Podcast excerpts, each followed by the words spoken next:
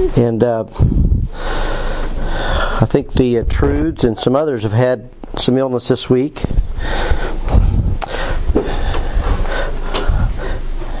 Anyway, I remember to turn the recorder on this morning, so that's that's something. All right. Well, everybody should have a handout here, and. Uh, turn with me in your Bibles before we uh, before we get into Job 15. Let's look at Matthew chapter 5. I've got the uh, opportunity to teach in our Bible Institute. It starts next Saturday morning, and I'll be teaching the book of Matthew. So uh, I started listening to it on audio just to uh, kind of start getting Matthew in my mind. And Matthew 5, I think it's 45.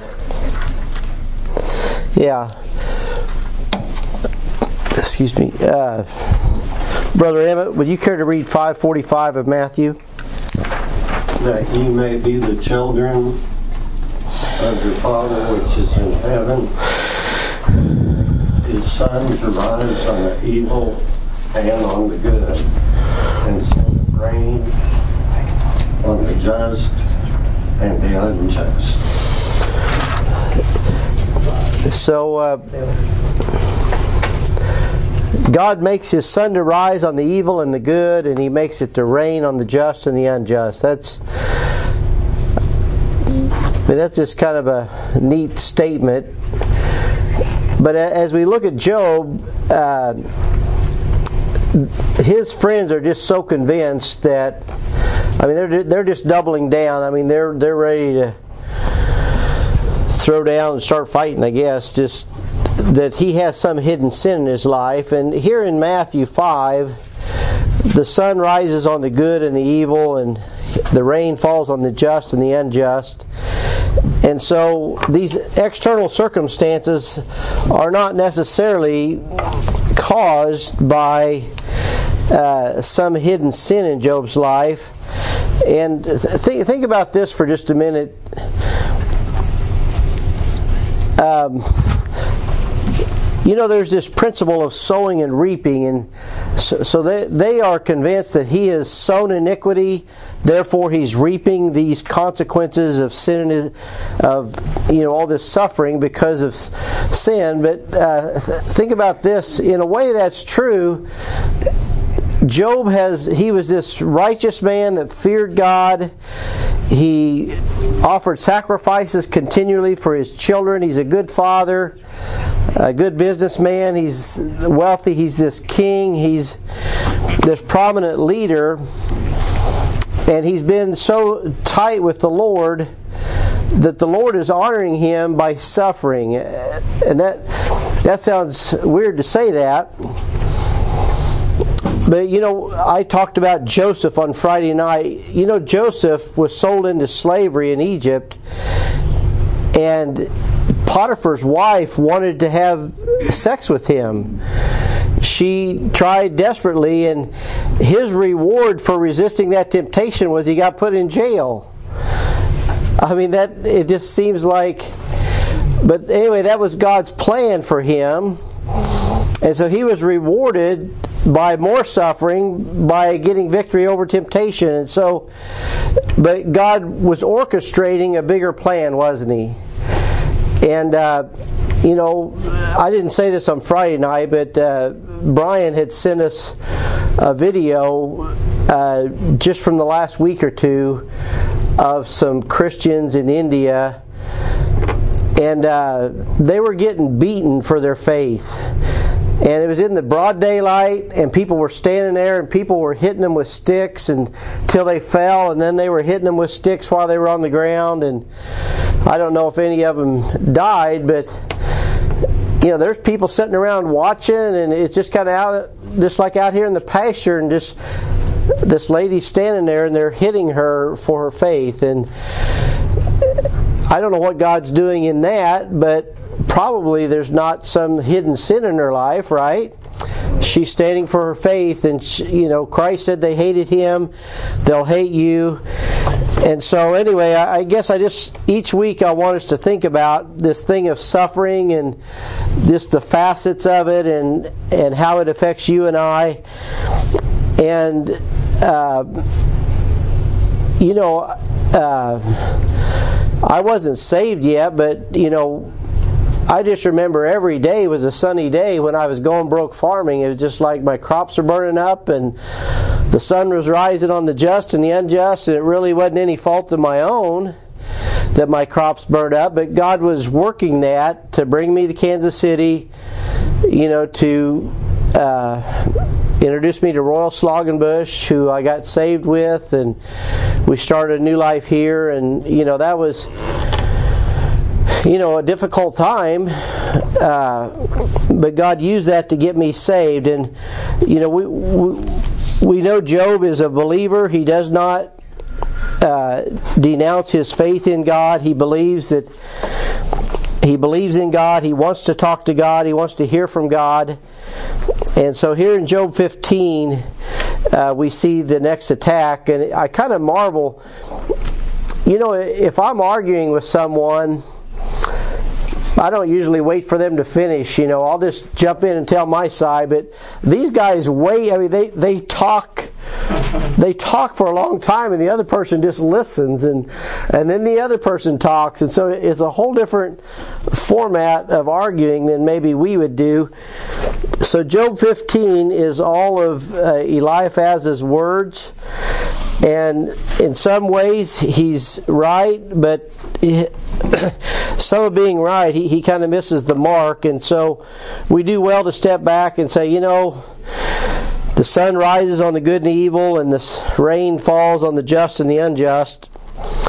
And uh, we need to let God be God, and what, however He's working, we just need to uh, do our part in His in His plan. So, uh, Pam, would you read the first three verses of Job 15? Let's, let's go to Job 15 now, if you're not there. Then answered Eliphaz the Temanite and said, Should a wise man utter vain knowledge and fill his belly with the east wind? Should he reason with unprofitable talk or with speeches wherewith he can do no good?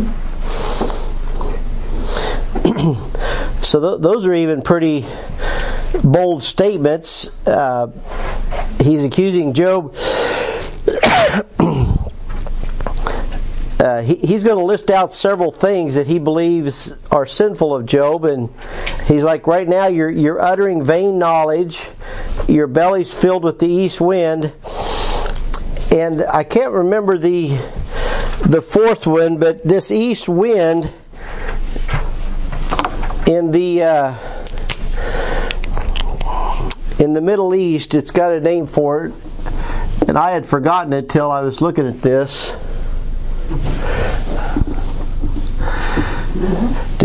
Have you heard of that word, the Sirocco? No.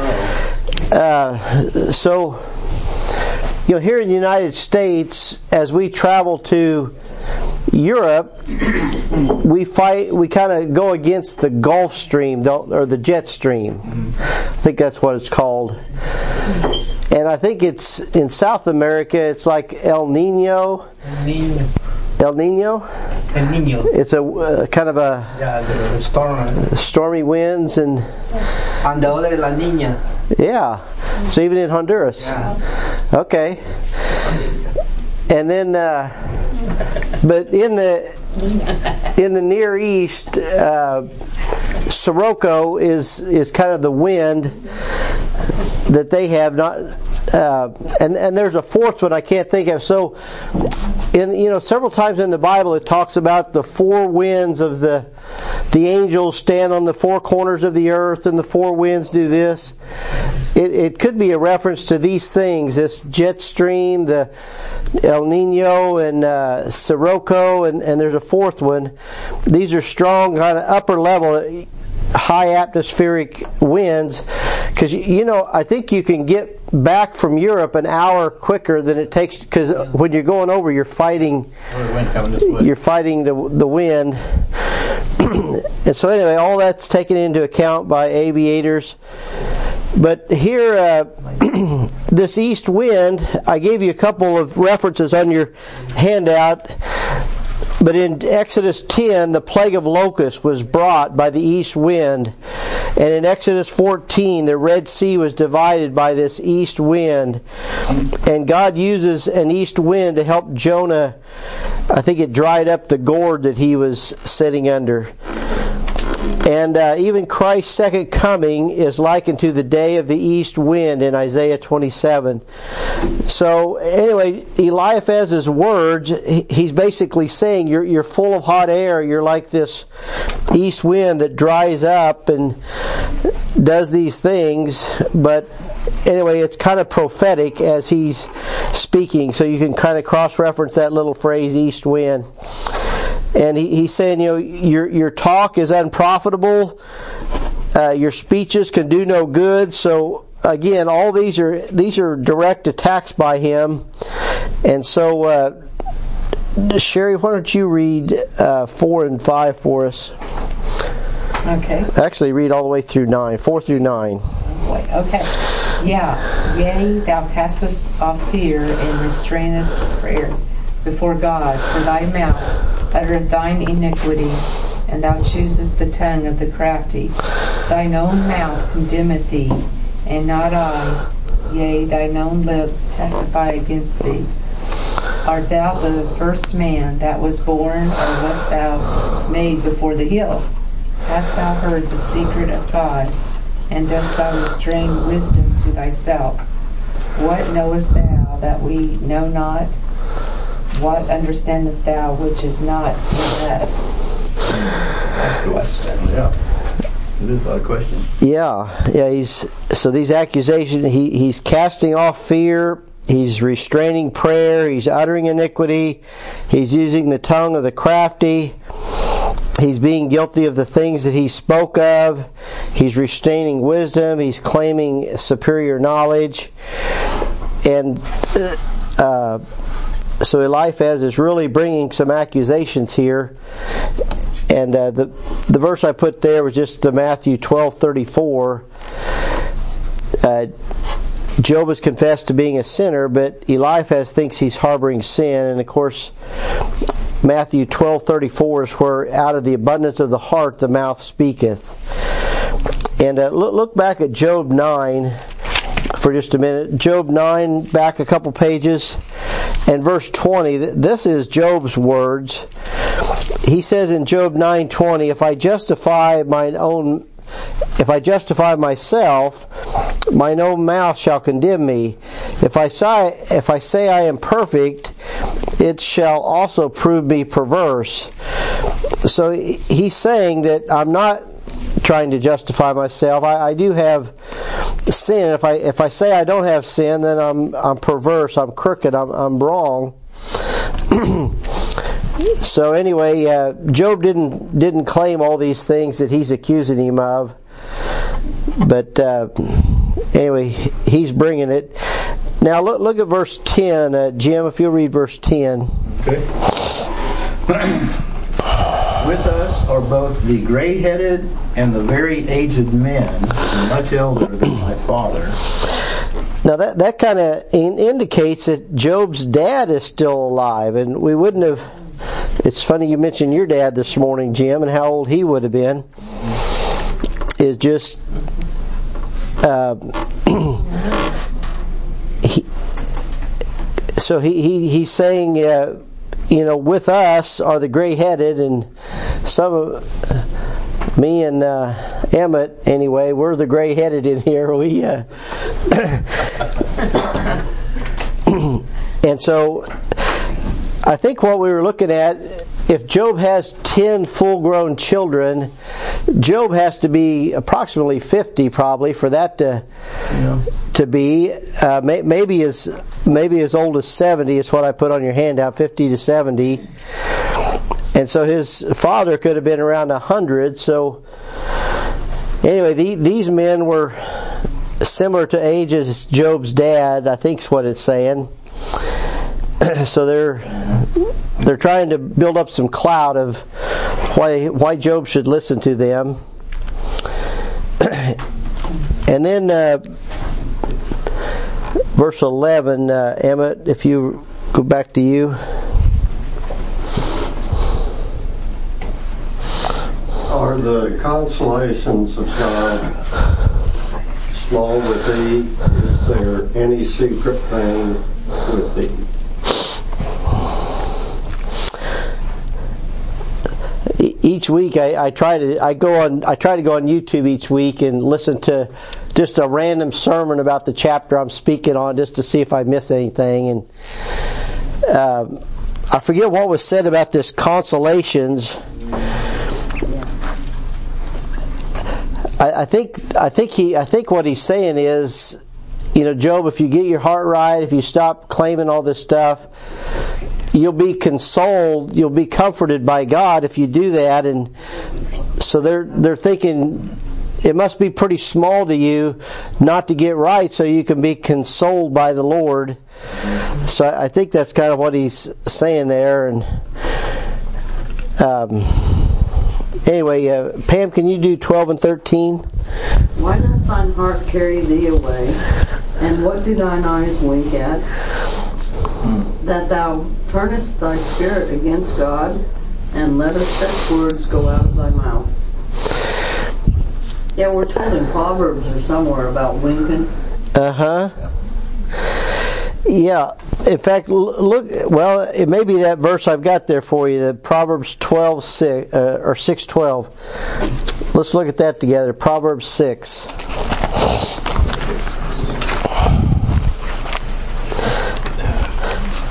And Some of this is just pretty wise things that they're saying. Yeah, that's a good question for us. I mean, we could analyze these questions. You know, Yeah, go, go ahead. What, what are you saying, Jim? like when he says, "Is, is are God's consolation small with these?" You know, you, are you taking God for granted? Uh huh. Are you winking at sin that's around you? Mm-hmm. You know, are you just taking taking your relationship lightly? Yeah. That's Kind of what they're asking. That is good. That's real good.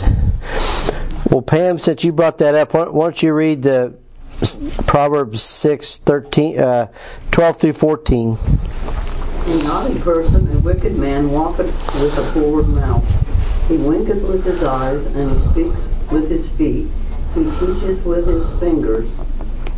Forwardness is in his heart, and he devises mischief continually. He soweth discord.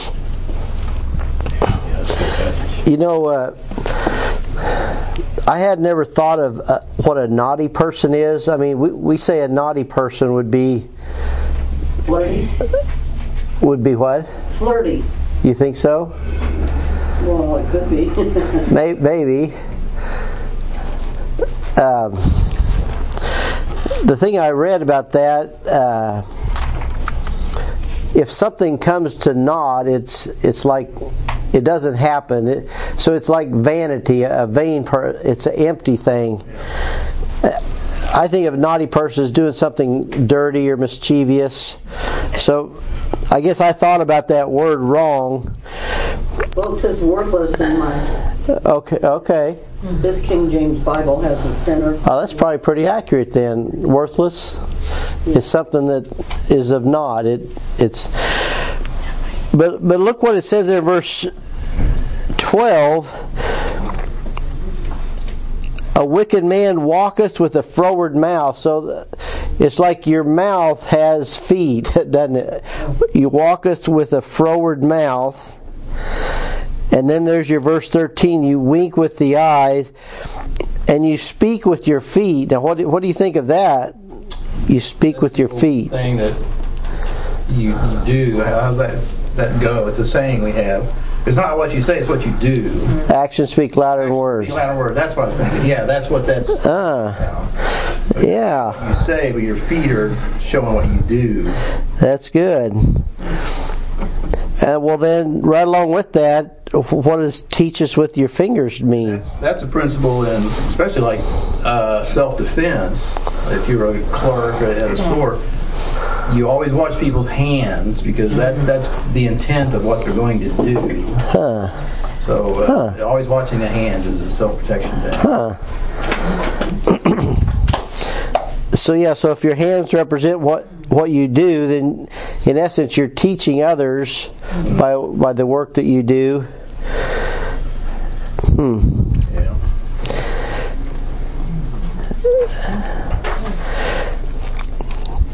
Bec- that winketh with your eyes.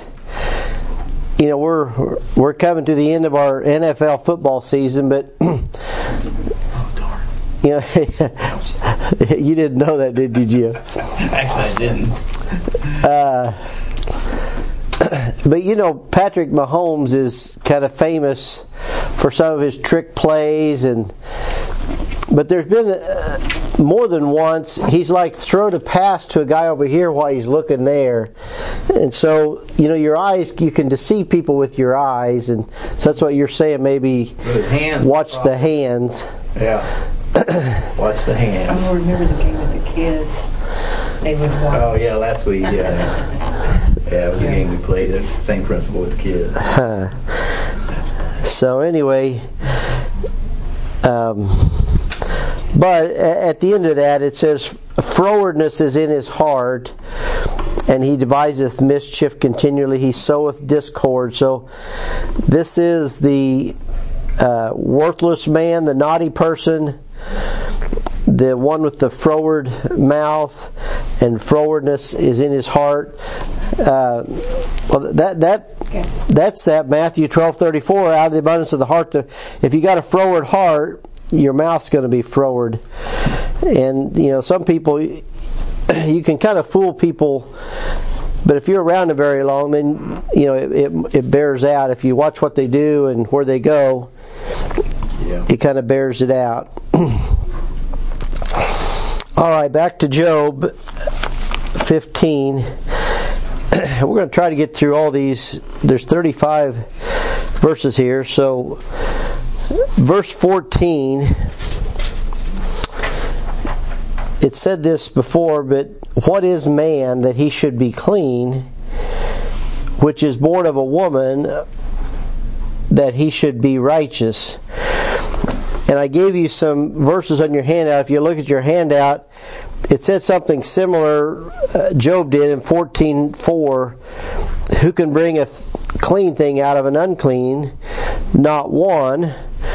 And then Bildad says the same thing in Job 25. How then can a man be justified with God, or how can he be clean that is born of a woman? And then uh, the New Testament solution is therefore being justified by faith. That that's how we can be clean and justified. We have peace with God through our Lord Jesus Christ. Uh, Paul wrote that. I think that's uh, Romans uh, five one. I didn't I didn't write the reference there, but all right, verses fifteen and sixteen. Uh, Emmett, let's let you uh, read those if you would. Behold, he putteth no trust in his saints. Yea, the heavens are not clean in his sight. How much more abominable and filthy is man like water. Oh wow. That's a cool Yeah. so all these accusations here, uh, I think, you know, every time we point our finger at somebody, there's three pointing back at us, and so Eliphaz probably needs to look at himself here too. But he's saying that God doesn't put trust in His saints, and in in the Bible, saints are uh, living people who are Christians. That's what you know. Paul wrote to the saints at Ephesus, the the saints at Philippi. He he wrote to them, and so you know the the Roman Catholic would have you to believe that you know saints are people who have died and passed on, and they uh, have graduated to sainthood. But in the Bible, that's not so. And he even says that the heavens are not clean in his sight. and then he adds, you know, how much more. So if that's true, that God doesn't trust people who are uh, uh, saints or the heavens themselves are not clean, how much more abominable is the filthy man? It, it drinketh iniquity like water. So it's pretty uh, thorough. And so I gave you a couple reference here uh, from Job also. It says, uh, Behold, he put no trust in his servants, and his angels he charged with folly. Th- those would be the fallen angels. And he says, Behold, even to the moon, and it shineth not. The stars are not pure in his sight. And we'll look at that a little more when we get there. But for now, let, us look at uh, Revelation 12. I want to look at Revelation 12. Were you guys thinking something about drinking iniquity like water? Yeah, that was cool phrase. I mean, the Bible's so colorful. Yeah, that's Word picture. Yeah. Just chugging, chugging down iniquity. I used to do that.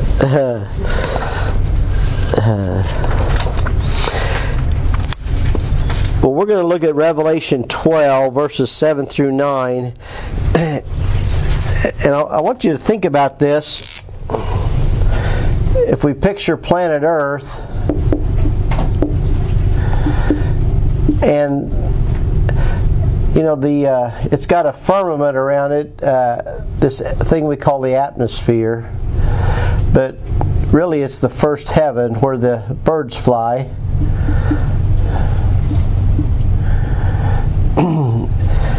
and then this uh, the sun and the moon and the stars.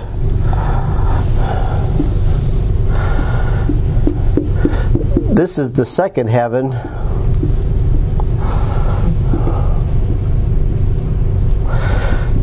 and then as we read this let's let's talk about this here in Revelation 12 uh, let, let me add to this I guess there's this third heaven where God is at.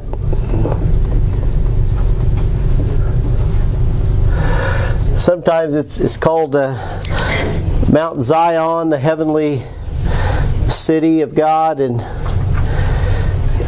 but you know we know that Lucifer said that he will ascend the sides of the north and uh, sit on the throne of God, but God was going to cast him down. So when so when Satan fell, he was quarantined. He was kicked out of heaven, and now he walks up and down and to and fro in the earth. And and now look at this tribulation passage here. So so these first and second heaven are, are not clean because it says that in Job it said heavens, doesn't it? It's plural. Yeah, in Job 15:15 15, the heavens are not clean in his sight. So the, these two heavens are not clean. Uh, the abode of God is clean because he is too pure to look upon iniquity and he is holy and those seraphims are constantly around the throne crying holy holy holy but look at revelation 12:7 this says and there was war in heaven and i believe that to be probably the second heaven Michael and his angels fought against the dragon, and the dragon fought and his angels. So these these unclean angels and the dragon are fighting against Michael and and God's angels. In verse 8, and prevailed not, neither was their place found any more in heaven. And now look at verse 9. And the great dragon was cast out, that old serpent called the devil and Satan, which deceiveth the whole world. He was cast out into the earth, and his angels were cast out with him. And so there, the the the devil and his angels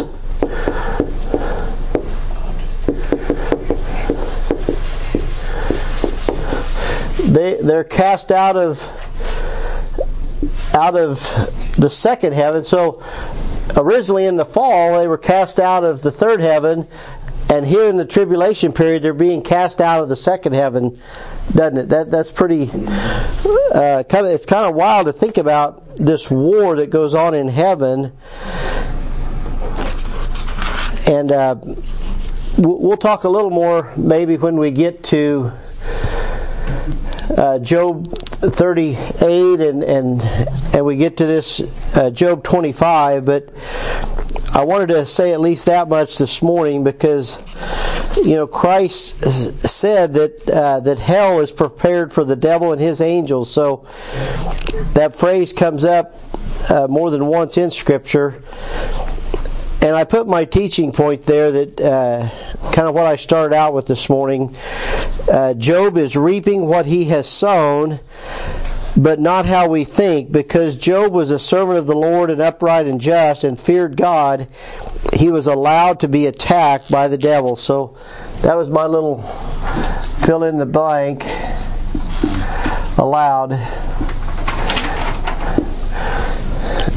You don't. We don't think of that as being a privilege, but uh, I commented how it was so with with Joseph that he trusted God and was faithful to the Lord, and so He kind of rewarded him with going to jail for his faith. But it was uh, part of a bigger plan. So that was the first 16 verses of Job chapter 5. Let's go back to Job chapter 5. Is there any other comments about this first section? I think I'm going to get a drink of water too, Jim.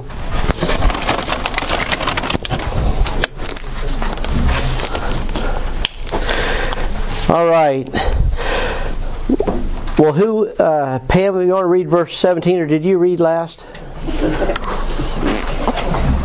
I will show thee and that which I have seen I will declare. Which wise men have told from their fathers, and have not hid it, unto whom alone the earth was given, and no stranger passed among them. Okay. Yeah, that's fine. So we have said that Eliphaz bases a lot of his uh, counsel on his experiences, and here he he he says that which I have seen. I, I want you to hear. You know, I'm this aged, gray-haired man. You need to listen to me because of my life's experiences, and this is what I've seen. It's what I've heard, and now I'm going to tell it to you. And then he mentions these fathers. And it, it was kind of wild, uh, just some of the reading I read this week, where it, it's. Uh, he's saying that there's wise men have told from their fathers and have hid it not. And we talked about how they they could have talked to people who have talked to Shem, right? And so that that's what I put on your handout. Uh, this wisdom which he saw and heard from wise men, which was told to them by their fathers, unto whom the earth was given. These wise men could have been, you know, the Shem, Ham, and Japheth, the sons of Noah. And in verse 19 it says unto whom alone the earth was given. That that's uh, that is probably a reference to Noah himself. Remember as he got off the ark. He was told to be fruitful multiply and replenish the earth. He he was given dominion over it. And then Noah was given information from the wise son of Adam and Adam was someone else who the earth was given. He was given dominion over everything and to be fruitful, uh, multiply, and replenish the earth, uh, and to subdue it. And uh, and then I just added that uh, Romans ten seventeen. It says, "So then, faith cometh by hearing, and hearing by the word of God." So he heard these things from wise men and he uh, internalized it and he had faith that these wise men have told him things and he's telling others and uh, so that's his source of faith is from hearing from these wise men. And so hopefully that's true with each of us. Hopefully just being here this morning your faith is being uh, we are reading and talking about this wise man job and uh, his friends uh, from the word of god and hopefully it's developing our faith you know, uh, whenever the, they were getting ready to go into the promised land, you remember uh, Joshua sent a couple spies uh, to uh, Rahab, to Jericho, and uh, she she says something. Rahab says something. She says, "We have heard about your God and how He delivered you out of Egypt." What she heard developed this and so she protect she like god is with you guys. I'm going to help you because my she had heard and it entered into her heart and you know that, that's what uh, mary said when the angel told her you're going to have this child jesus. It says she pondered these things in her heart. She she heard the angel of the lord. It developed her faith and so she's going to protect this child at all cost and that's why her and joseph go down into Egypt because they don't want uh, Herod to slay. So anyway, uh, as we hear the word of God, it should develop our faith, shouldn't it? And uh, so anyway, we uh, we hear so many things that distract and take away from our faith. And so anyway, this is uh, one area where I think Eliphaz is spot on. He's like, I've heard some wise men who talked to their fathers, who, unto whom the earth was given. It's like we're going all the way back to Adam and Noah here, and uh, we, we can develop our faith from that. And then in verse 20, uh, this kind of supersedes Job here. He says, The wicked man travaileth with pain all his days, and the number of years is hidden to the oppressor. And in 2 Thessalonians 2 8, it talks about that wicked. And this is a reference none other than the Antichrist, right? Because he says, the wicked man. He doesn't just say a wicked man, he says, the wicked man travaileth, and the number of years is hidden to the oppressor. Now, I don't know if the oppressor, so the wicked, the oppressor, that could be just another name for uh, the wicked, the Antichrist. It could be directly about the devil, but uh, you know, Jesus said, "No man knows the day or the hour," doesn't it? And and even here, um, I I put in my Bible. This was before I even looked at this. Just Satan doesn't know how long I'll live. you know, there, there's things that are. You know, we think of the devil as being, you know, so wise or all-knowing, but there's a lot of things hidden from him, and he doesn't know the wisdom of the Lord. I mean, he's just all about kill, steal, and destroy. so uh, anyway, I thought this was kind of comforting that the number of year, the devil doesn't know when Jesus will return. He doesn't know a lot of things. they're they're hidden to him. Uh, any thoughts or comments? Well, that's uh, you know even the whole Bible is like a big chess game. Hmm. God will move, the devil tries to stop it, and I, I think he thinks he's Mm-hmm. really successful, but he, you know he never is, of course. Mm-hmm. Just with all the stories in the Old Testament, it's a chess game. Like Yes. even with Judas, and Judas sells him, but then uh, makes an end, figures it out another way, or or the Yeah. Jeconiah being cursed, no one's going to sit on the throne. I bet the devil thought, now I got him. Yeah. David can't do it. Yeah. And, Yeah. But He yeah, he's always after that promised seed and uh, yeah, there's just even a lot of a lot of things about that in the Bible. It is it is it's really neat. So yeah, I'm, glad we're on the winning side because I can't figure it out either. I mean, I I think sometimes I know what the Lord's doing and and I don't. And so uh, we, I think it's uh, you know the the tribe of Issachar. They were men of understanding who knew the times, uh, something like that. And so. Uh, anyway, we, we should be uh, students of, of the Word, and so the Lord can uh, trust us more. All right, uh, verse 21. Uh, Sherry, would you read 21, 15, 21? A dreadful sound is in his ears, and in, in prosperity the destroyer shall come upon him. Mm-hmm. Yeah. So this is, mean, I think Eliphaz is saying, you know, Job's a wicked man. No wonder you're in pain all your days. Uh, and this dreadful sound in prosperity. So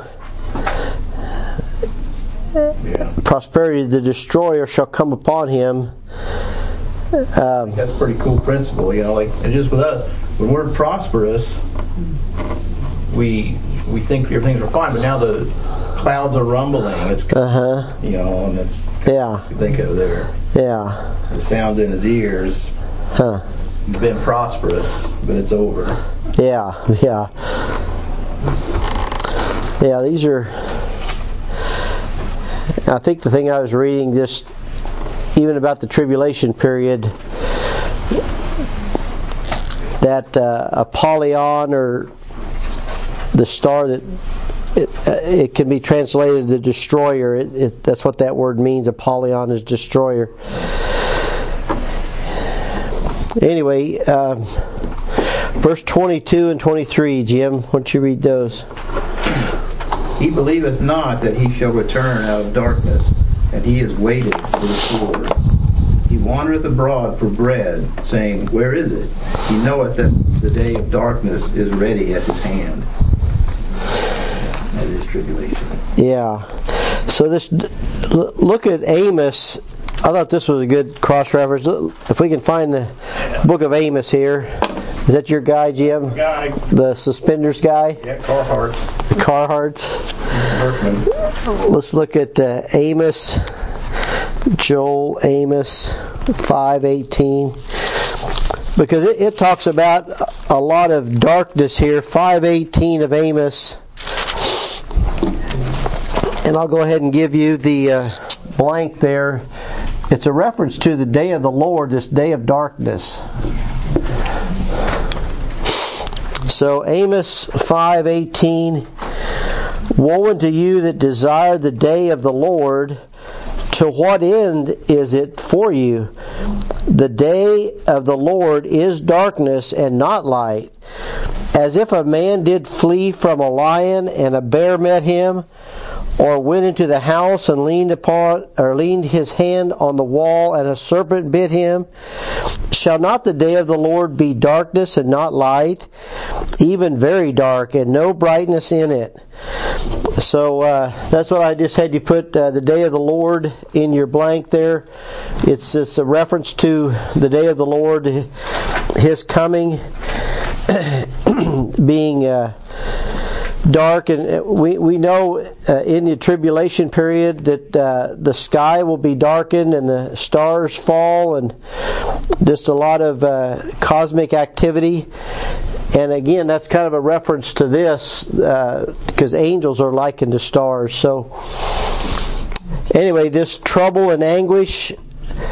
Uh, 24 and 25, uh, back to you, Emmett, of Job 15, 24 and 25. Uh, but right, Judge, No? oh, that's it. Go back to Job. Trouble and anguish shall make him afraid. They shall prevail against him as the king ready to the battle. For he stretcheth out his hand against God and strengtheneth himself against the Almighty. So this trouble and anguish, it's a reference to uh, Job directly, but uh, in uh, the trib- tribulation period, it's a time of uh, Jacob's trouble, and uh, but um, my notes here just says uh, Christ and his armies will prevail against him, but uh, the Antichrist stretcheth out his hand against God.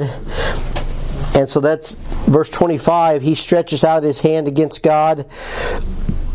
It says almost the exact same thing there in Daniel and Zechariah. And uh, verse 26, uh, Pam.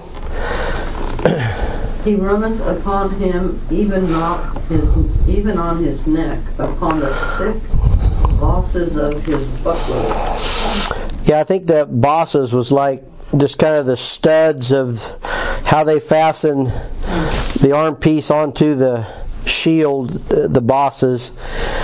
But uh, you know, in the old times, a king, when they defeated their enemy, they would put their foot on their neck, and that that would be that they're they've conquered this person. And so it's a reference to you know the Genesis 3:15 where the the seed of the woman shall bruise uh, uh, his, head, but uh, the seed of the woman will.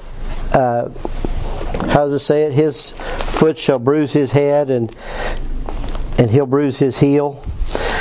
anyway, it's it's about that uh, neck and head thing. And then uh, verse 27, uh, Sherry, back to you. Okay. Because he covereth his face with his fatness, and maketh collops of fat on his flanks.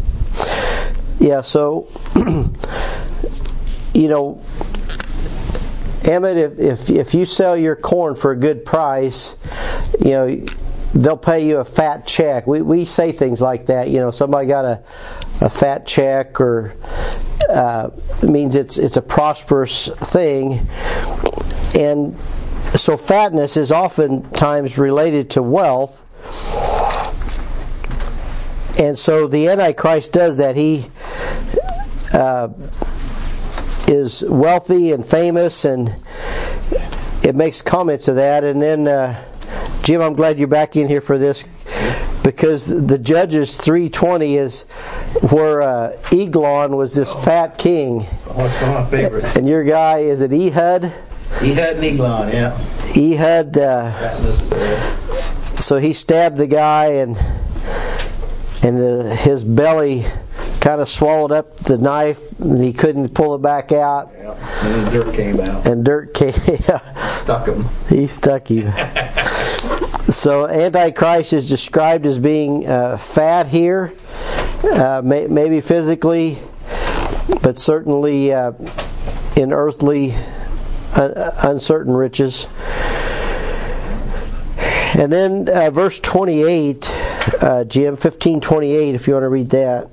And he dwelleth in desolate cities and in houses which no man inhabiteth, which are ready to become heaps. So that we studied that in Jeremiah that Babylon would become desolate and no one would be dwelling there at some point. And so all of this is very prophetical and I guess in essence he's saying that about Job that you know his children's houses are smashed they they've been robbed they've been uh, plundered and no man's dwelling there. So in essence there uh, Job's time some things became desolate. And then uh, 29 uh, Emmett. He shall not be rich, neither shall he, His substance continue, neither shall he prolong perfection therefore upon the earth. uh, read one more too He shall not depart out of the darkness, the flames shall dry up his branches, and by the breath of his mouth shall he go away. I like to hear you read, Emmett, because it, it, I mean, you go slow and it makes us th- focus on every word. So, but I, I put the word flame in your blank just so Job is not only a, a type of Israel in the tribulation, he's a type of the lost in hell. And I think it was wanted to give you a verse. Yeah, I put it on there Proverbs 13:32. Let's all look at that. Someone taught me this verse one time and it meant a lot to me, so let's see if you like it too. Proverbs 13 32.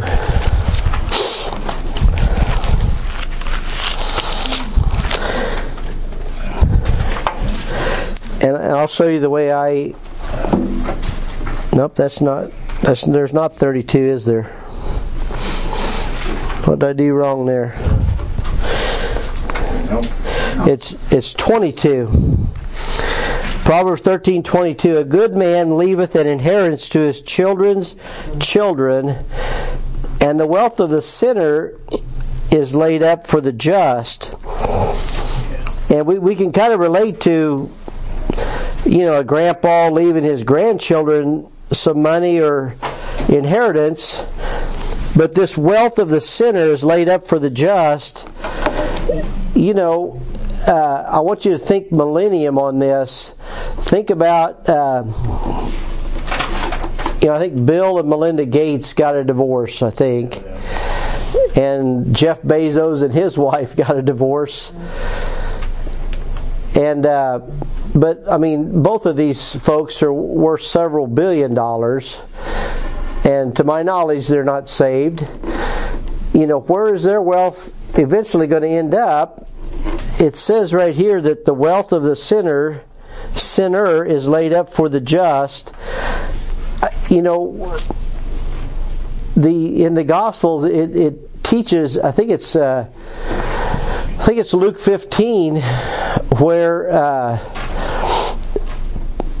that the person that's given you know the the 10 talents he says I'm going to give you 10 cities or something like that. I think in the millennium, because you know that's what Revelation 20 says that we're going to rule and reign with Christ. If we get some of these riches that you know the Bill Gates and the Jeff Bezos have accumulated, and uh, you know we're going to rule and reign, we'll, we'll be over these cities and, and inherit their wealth, won't we? So it, it's really a wild thing to think about. And uh, that's that's not why we serve the Lord. We serve Him because He's worthy, and we are going to cast our crowns at His feet. But uh, there is an inheritance waiting, and we can't take it with us, but we can lay it up ahead of us, can't we? And uh, and Paul wants to uh, present these churches uh, uh, perfect to the Lord. He wants them to be pure like the uh, chaste virgin. And so, uh, anyway, it's just a lot about inheritance there. And I, when I read that there in Job, that the rich neither shall his substance continue, uh, you know, that their their riches they're not going to take it with them but it's going to be laid up for the just. All right, uh, verse 31 through 33, uh, back to Sherry. Let not him that is deceived trust in vanity, for vanity shall be his recompense. It shall be accomplished before his time, and his branch shall not be green. He shall take he shall shake off his unripe grape as the vine, and shall cast off his flower as the olive. Yeah, so the, these are judgments that Eliphaz is predicting that uh, he's trusting in vanity, so that's what he's going to reap is vanity. He's going to be unfruitful. He's going to cast off his flower. It's not going to uh, be fruitful. And then uh, these last two verses here, 35, 34 and 5, Jim. For the congregation of hypocrites shall be desolate, and fire shall consume the tabernacle of bribery. They conceive mischief and bring forth vanity, and their belly prepareth deceit. Yeah. So uh, this thing about hypocrites, you know, it said it in chapter 13, 13, 16. Job was talking, and he says, He also shall be my salvation, for an hypocrite shall not come before him. And so there's this congregation of hypocrites. I suppose it would be like, you know, Pharisees who kind of knew the law, but they didn't know the God of the law, and they knew about the Bible, but they didn't know the Bible. And uh, so n- nobody likes that. And I think it's in Ezekiel. There's there's a chapter where it says a lot about hypocrites, and they're going to go down to the pit. And so, anyway, we we all need to, you know, look uh, per se at, at the person in the mirror and need to uh, serve the Lord with a, a pure heart. And uh, you know that, that's what they said about Jesus that there was no guile found in his mouth, and, and I like that. Um,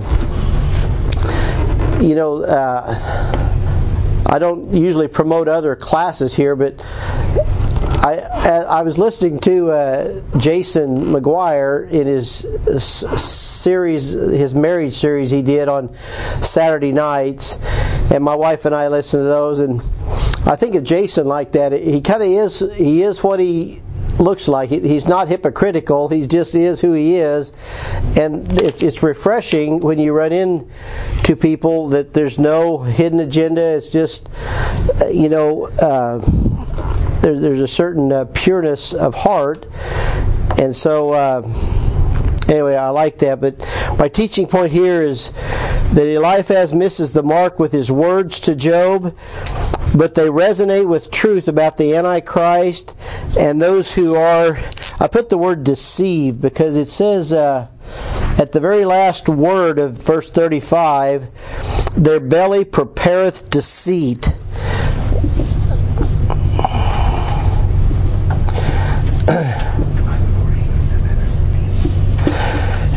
I, don't know about you, but I I hate to be tricked.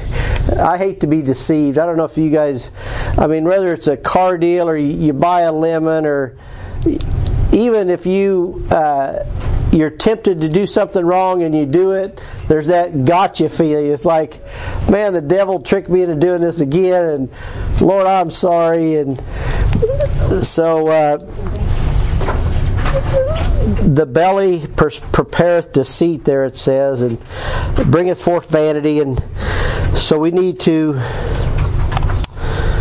I'm trying to think what my. Oh, I think my reference is there is that uh, the devil is called the deceiver. I think in both of those uh, cross references there, but let me hold up here. Uh, any any other thoughts or discussion before we close off today? Anything stick out that you wanted to mention? We got a couple more minutes. It's a good chapter. It's got a lot of, you know, I love seeing all the key words for end times mm-hmm. stuff. That's how, yeah. how we learn. What were you going to say, Chuck? Oh, can you take, take me home? Take me home afterwards. Jeff go back. Oh yeah, I think I can. I think I can. Yeah, just the word trouble and uh, darkness. Yeah, it's really cool. Hmm. That's how we learn scripture scripture, knowing what the end, yeah, what, what it's going to be like. I really tried to picture. You know, these things are 4,000 years old or so here, or 3,700 maybe. They're really prophesying things I mean, we're we're, ta- we're reading things 3,700 years ago but it's talking about things that could happen in the next year or two, Oh, yeah, true. doesn't it? Yeah. This darkness and things things that are. So yeah, we we're kind of looking through the glass darkly now, but these things help us to see it's becoming more clear. Uh, anyway, uh, next week you're in for a treat. Brother Jim's teaching. So, um, just so you know, my uh, my son's going to be preaching down in Dayton, Missouri, and so we're going to go down there and listen to him and meet the believers there. So, uh, it's a good little break. Hopefully, you enjoyed. What are you going to teach about next week? Do you know? Yeah, I thought of the other day. I'm going to teach on. Uh, let me give a teaser here. Okay. One of the most controversial, misunderstood passages Wow. in the book of Judges. One of the most controversial, misunderstood passages from the book of Judges. That's next week. That is intriguing. you got to turn tune in. So if you're listening online, thank you for joining us. We're going to pray and be dismissed, but uh, you won't want to miss Jim's message next week, and uh, hopefully you can record it. And uh, I'll I'll catch up with it myself. So let's pray. We will be dismissed.